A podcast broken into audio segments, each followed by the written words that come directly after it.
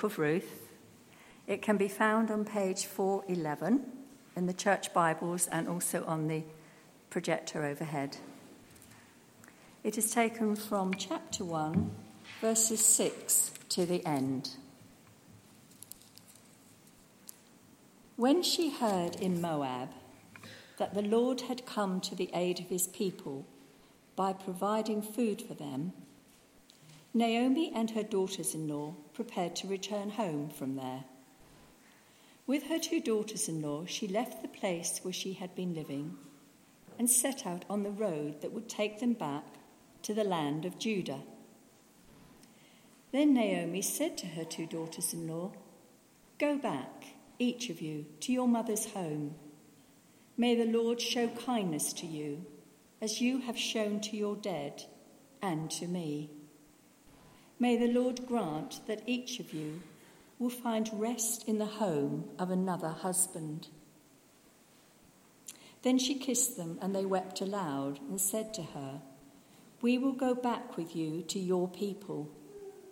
But Naomi said, Return home, my daughters. Why would you come with me? Am I going to have any more sons who could become your husbands? Return home, my daughters. I am too old to have another husband. Even if I thought there was still hope for me, even if I had a husband tonight and then gave birth to sons, would you wait until they grew up? Would you remain unmarried for them? No, my daughters. It is more bitter for me than for you, because the Lord's hand has gone out against me. At this they wept again. Then Orpah kissed her mother in law goodbye, but Ruth clung to her. Look, said Naomi, your sister in law is going back to her people and her gods. Go back with her. But Ruth replied, Don't urge me to leave you or to turn back from you. Where you go, I will go, and where you stay, I will stay. Your people will be my people, and your God, my God. Where you die, I will die, and there I will be buried. May the Lord deal with me, be it ever so severely, if anything but death separates you and me. When Naomi realized that Ruth was determined to go with her, she stopped urging her. So the two women went on until they came to Bethlehem. When they arrived in Bethlehem, the whole town was stirred because of them, and the women exclaimed, can this be Naomi? Don't call me Naomi, she told them. Call me Mara, because the Almighty has made my life very bitter. I went away full, but the Lord has brought me back empty. Why call me Naomi? The Lord has afflicted me. The Almighty has brought misfortune upon me. So Naomi returned from Moab, accompanied by Ruth the Moabitess, her daughter in law arriving in Bethlehem as the barley harvest was beginning. This is the word of the Lord. Thanks be to God.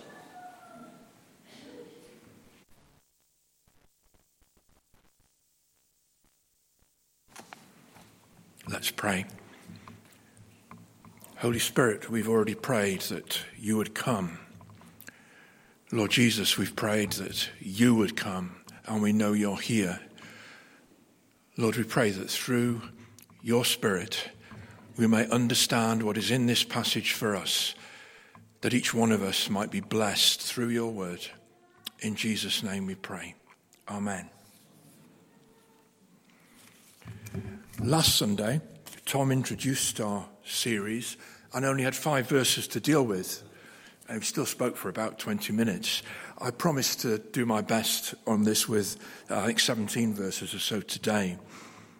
I just want to do a bit of a recap for anybody who missed last week or anybody whose memory isn't uh, all that perfect. So we have Naomi.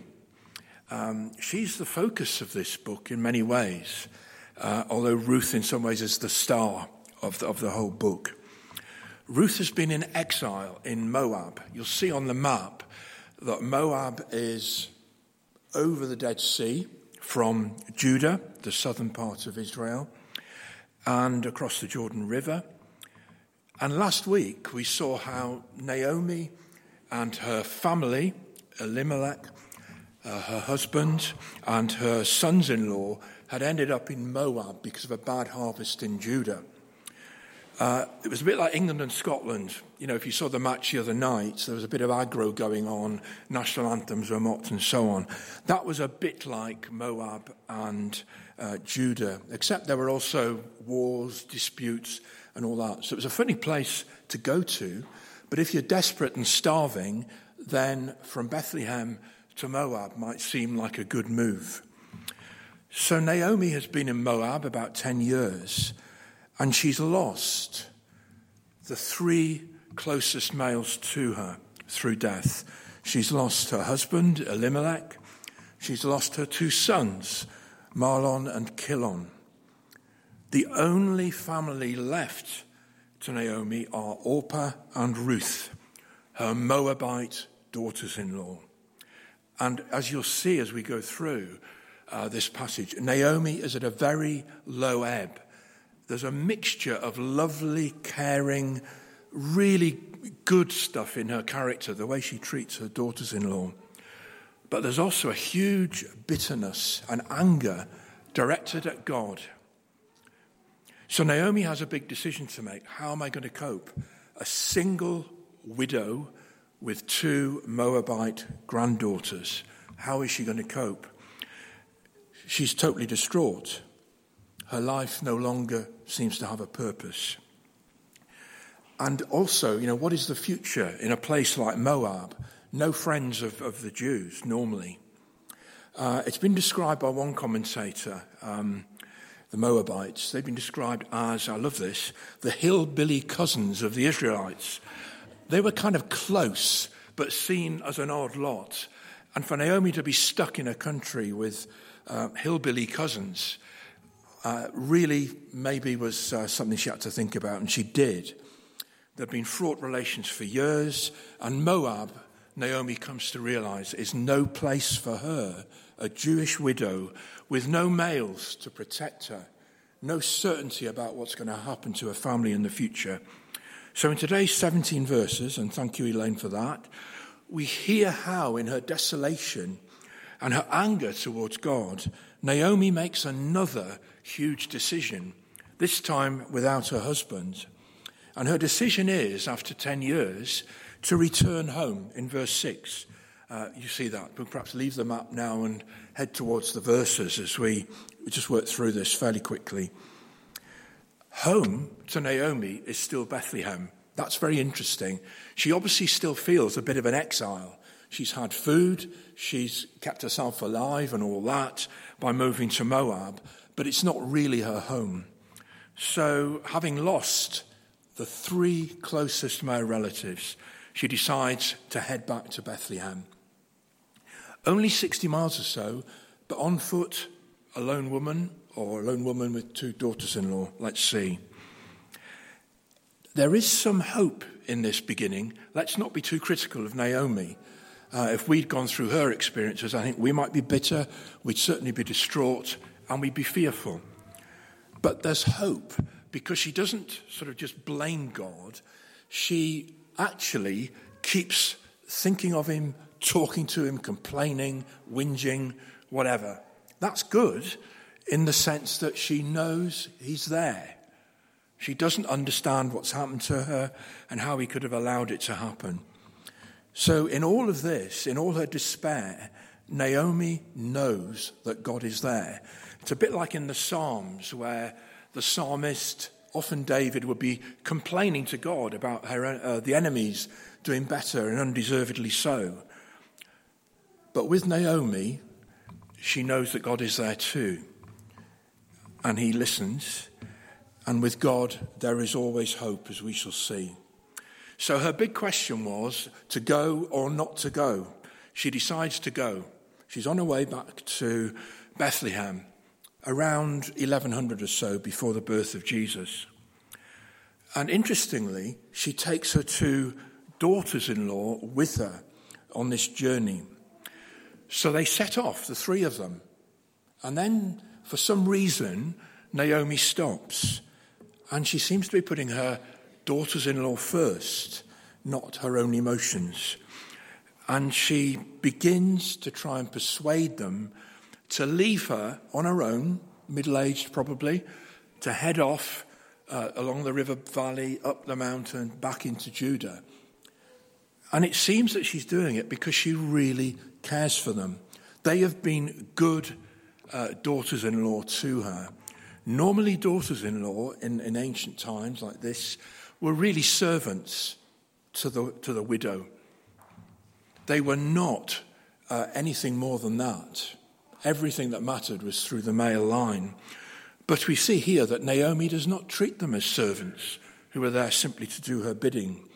So she stops, she blesses them, and then she has a real go at them to make them leave her. She definitely thinks that is the right thing to do for them. And actually, let's not be unfair to Orpah, the granddaughter who ultimately, after lots of weeping, turns back and goes back to her own people in Moab because Naomi really had pushed hard about their lack of prospects if they carried on with her. There was no hope for them at that point in Judah. Naomi appreciates them, the sacrifice they're willing to make for her, to leave their own country, leave their own families, and go with their mother in law with very few prospects uh, in the future, except they've heard there's a good harvest in Bethlehem. So Naomi finally does persuade Orpah, and Orpah turns back. Naomi has a problem, though. She has a rather stubborn daughter in law in the form of Ruth. And Ruth simply refuses to turn back. In verse 13, uh, we see the essence of Naomi's feelings at this point. The Lord's hand has gone out against me. She's saying, Go back home the Lord's been against me. He's picking on me. There's no prospects staying with me. But Naomi cannot shake Ruth off. Ruth clung to her. And there's that total loyalty there, real love, and a determination to do the right thing. It's been said that Ruth's response, if we look at verses 16 to 18 is one of the loveliest expressions of love in the whole Bible. And as I look at, look at it, I think, well, am I like this with people close to me? Uh, am I like this with Jesus, who I call my Lord? And we see Ruth's words, verse 16 onwards. Don't urge me to leave you or to turn back from you. Where you go, I will go. And where you stay, I will stay. Your people will be my people, and your God, my God. And she goes on to commit herself to die in this place she's never been to before, in her mother in law's home village of Bethlehem. So amazing. Um, but actually, I don't think the Lord asks anything less of you and me, that we should be prepared like Ruth to really cling to what is right, to show the love that we should be showing to those around us, and above all, to acknowledge the Lord as the one we're going to be with and who we're going to follow. There is a lifelong commitment here from Ruth to Naomi's God and to her people. And it's not just Ruth's great love for Naomi, her admiration for her, or her sorrow for her, her compassion. It's her faith in Naomi's God.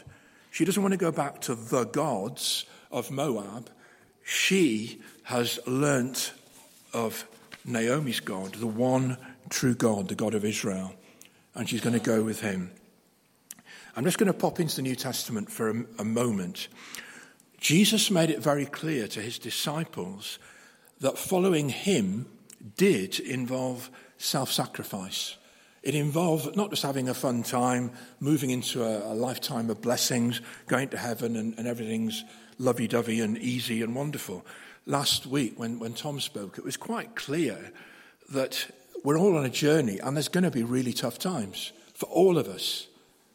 God doesn't save us from what other people have to cope with bereavements, upsets, difficulties, and so on. And this is what Jesus said to his disciples, Matthew 10. Anyone who loves his father or mother more than me is not worthy of me. Anyone who loves his son or daughter more than me is not worthy of me. And anyone who does not take his cross and follow me is not worthy of me. Whoever finds his life will lose it, and whoever loses his life for my sake will find it. Belonging to Jesus is about giving up anything else that might get in the way of that relationship. It is truly denying ourselves and putting him first.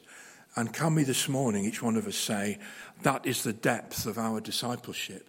That's how we behave towards our Lord. I suspect none of us can calmly say to ourselves, Yeah, I'm doing fine, I've got it absolutely right. There's a challenge here for all of us. Now, it does seem from this passage, it's difficult to argue from silence, but Naomi doesn't seem to be totally grateful. She ultimately just gives up on trying to persuade this stubborn daughter in law who won't leave her. But we don't get any thanks. We don't see any gratitude in particular. She just walks on with Ruth. I think Ruth is actually, oh, sorry, Naomi is really quite self obsessed. We're like that when we're very ill or when we're uh, really feeling bad and that life's difficult. We get a bit um, focused just on us. We become quite selfish. I think Naomi was in that place, although she had actually done, tried to do the right thing by her daughters in law. Selfless love, like Ruth's, doesn't insist on gratitude. As shown by Jesus, it just keeps on loving. It took Jesus to the cross. It will take Ruth with Naomi to all that's going to come when she goes back to her home village. So we get the arrival, the last few verses of this passage. We have the two widows. I don't know if they were dressed in black, uh, but they stagger into Bethlehem, probably quite tired quite exhausted, and they caused quite a stir. Uh, the Hebrew for all this is that, uh, that the town sort of echoed in excitement. There was a buzz. Wow, is that really Naomi? Blah, blah, blah. And I'm not sure whether it was like the prodigal son. Uh, great rejoicing. Naomi, the prodigal, has come back home having deserted us and gone to Moab. Or whether it was chit chat and gossip. Goodness, doesn't she look old? Or, you know, who's this with her? Who's this young woman who's come with her? Uh, we don't know. But there was certainly a lot of noise. Uh, her return was noticed. And what does Naomi do? Well, she actually uh, greets her ex friends, her remaining relatives, perhaps in, in Bethlehem. And she's pretty stroppy and unpleasant, really. She says, Don't call me Naomi. The name means lovely or pleasant. And she tells them, No, that's not the way I am at the moment. And so she, she doesn't greet them with a warm, great to see you all again kind of approach. She says, No, call me bitter. She's just not her usual self. And who would be in her position? She's got a lot to moan about or be sad about. Where is God in all this? Well, Naomi's got all this unresolved grief and bitterness, but she does know that God is there to be moaned at, and she's going to keep doing that. And so she's sharing all this negativity. Call me Mara, bitter. She does feel genuinely bitter that God has deserted her. However, if you think about her decision to go to Moab with Elimelech before and what's happening now, you're beginning to get an inkling, I think, that this big decision to return to Bethlehem is certainly the right one. When we read the rest of Ruth, we will see how true that's going to become. She'd also done the best thing by Ruth, who is going to become a very important person, although she's quiet, she's humble, and she's very much in the background here. But Naomi's decision is the right one, and she knows God is there, so she has got hope of restoration and redemption. So, because of all this, in spite of bad mouthing God, Naomi's decision to re- return home will actually be a great blessing to her people directly through Ruth. More of that next week and beyond. Naomi may feel that God has brought her back empty, That's how she feels. It's probably how her material circumstances are as well. But she is totally wrong. Standing next to her is Ruth, her loyal, loving, really special daughter in law, has promised to give her life to Naomi, to stay with her until death, and to be with her people. And Naomi is not acknowledging it here. She's come back empty, she's got nothing. In her sadness, she cannot see the fullness of the blessing that she has in, in the form of Ruth. Did Naomi's failure to acknowledge Ruth, to introduce her to her old friends, uh, really cause any lasting damage? I don't think so.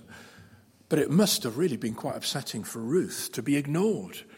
I've come back with nothing, says Naomi, and there's Ruth next to her, this special blessing that God has given to her. Jesus must have felt exactly the same way when the disciples deserted him, when he had to walk that lonely road with his cross to his death on Calvary. No acknowledgement at that point from anybody. And many of the disciples sort of disappeared for a while. They deserted him. I just want to deal with this final strange bit about names. There's a lot about names here. Naomi's emphasis on names is interesting. And it made me think does that kind of imply that this is just a beautifully rounded story, one of the best bits of Hebrew literature, a lovely story we can all really just feel great about? Or is it actually history? Is it like John Bunyan's Pilgrim's Progress, where everybody's got a rather obvious name relating to some sort of spiritual truth? The answer is no. This is not just a lovely work of Hebrew literature, it's actually about a lot more. And I think as we go through the book, we will see that whilst the book was written hundreds of years after the events it describes, the writer of Ruth had access, probably, I would guess, to royal archives or state archives or the Bethlehem record officers' stuff. And we are talking about people who had real names, which happened to describe their characters. I'm going to explain what Ruth's name means now, but not before I declare an interest. Uh, when Barbara and I had our first child in 1983, what do we call her? Ruth. Why? Not because Barbara's nana, her gran, was called Ruth, though that was very nice. We called her Ruth because of what the name means. And it means several things vision of beauty, grace of God, compassionate friend, companion. Just so appropriate to the way Ruth supported Naomi. But this is not, as I've said, just a symbolic book where everything is all tied up, a sort of literary effort. It is about actual people. And as I've said, probably based on actual records from the time. So, in conclusion, so far, it's been a bit grim, hasn't it? There have been some lovely bits today, but there's this horrendous sadness that Naomi's brought with her, her bitterness to God. We've had glimpses of God's constant love and his presence. We've had echoes of Jesus' self sacrificial love. In Ruth's loyalty to Naomi and her lifelong commitment, we see that real love is about doing things that are not necessarily in our human best interests. They're putting the other person absolutely first, not what would be best for us. Above all, Ruth's clear faith in Yahweh, the one true God, reveals that irrespective of upbringing, nationality, and the world's expectations, God's love and acceptance is available to all, even Moabites, to everyone. Uh, as with Queen Esther, the only other starring female in, in a Bible uh, story, Ruth's life is an admirable female witness to the one true God. And it's quite radical, it's quite revolutionary. It shows that men, the powerful and the noticed, are no more important to God or the church than women, the humble, and the unknown who give their lives day to day to serve the Lord. There's no pecking order with God that puts men first, as he was in this society, the well known ahead of others, and the humble just, you know, they, they go out and deal with what's going on in the fields. It's quite a revolutionary book, this. It shows that the way God wants us to be is quite different. He is a God who deals equally through his love for all of us. And our human positions are not really what matters, it's how we relate to him. Finally, I'm going to end on a positive note. Final verse today, we read that when they were arriving in Bethlehem, the barley harvest was beginning. And there's going to be a lot of lovely, positive stuff coming in. There's going to be a good harvest. There's going to be things going on in people's lives. And maybe Naomi is actually going to turn around from her grief and her helplessness. And Ruth is going to come to the fore too. That's next week and beyond. Amen.